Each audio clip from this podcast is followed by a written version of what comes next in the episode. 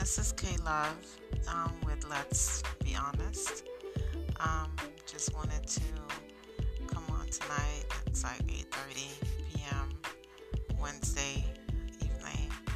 Um, I'm pretty much here just um, to be honest with you, I'm just here watching SpongeBob. Um, yeah, don't laugh. So um, I love SpongeBob. I've always loved SpongeBob from the moment I had my daughter and she started love SpongeBob, that's when you know as parents you sit with your kids and watch the things that they're watching, like the cartoons and everything. And I just was attracted to SpongeBob. So I'm, I'm addicted. Um, so um, I had a very interesting day today. I went to work, and um, of course, we're still in this pandemic, COVID 19 pandemic. Um, I know everyone is receiving their stimulus checks.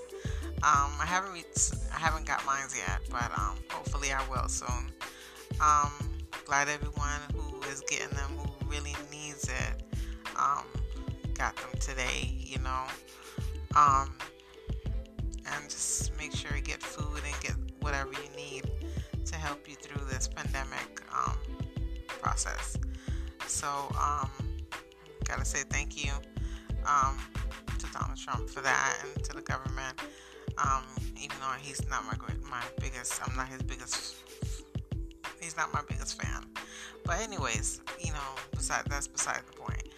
But um, just thank you for we getting these type of benefits and services to help us move forward and push through this pandemic time that we're in.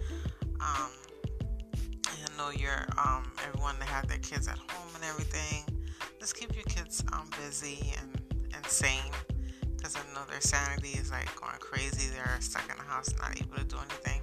I know once this pandemic is through, oh my goodness, everybody and their mamas are gonna be out in the community, outside. Dave and Buster's, you name it, Top Golf. Everyone is gonna be outside doing some form of activity outside. There will be no more inside duties or projects or anything. They're like, oh no, we gotta get out of here, you know? So it's gonna be really, really crowded out there once um, the social distance and quarantine is over with, you know? Um, but still, once we're out there and everything is lifted and we don't have to quarantine um, anymore, social distance, just still be safe, still watch your surroundings, still, you know, practice hand washing, you know, very important. And when you're coughing up, there's a lot of people who cough and don't cover their mouth. Like one time, this lady was coughing, and I looked at her and I felt like I wanted to literally, literally bit slapped her. So, because you're coughing, your particles out of your mouth is going in the air. I don't know what you have, and then you don't even cover your mouth. Like, who does that? So, you know, watch out for that. And like I said, even though this thing might be over, it is never over. Continue washing your hands and being safe, you know, around people and around people that you know, you know.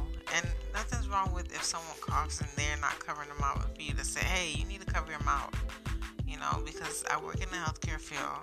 And when I see people coughing, I'm like, hey, cover your mouth, wash your hands, say something. Don't be the that person that just doesn't say anything and then later on be like, oh my God, I wish I had said something. Say something, open your mouth, speak up. This is where you live, this is your community, this is the place that you have to walk every day. So you want to make sure that you are safe and your kids are safe and everyone around you that you love and are safe. Okay? So you guys take care and uh, we'll see you on the next podcast.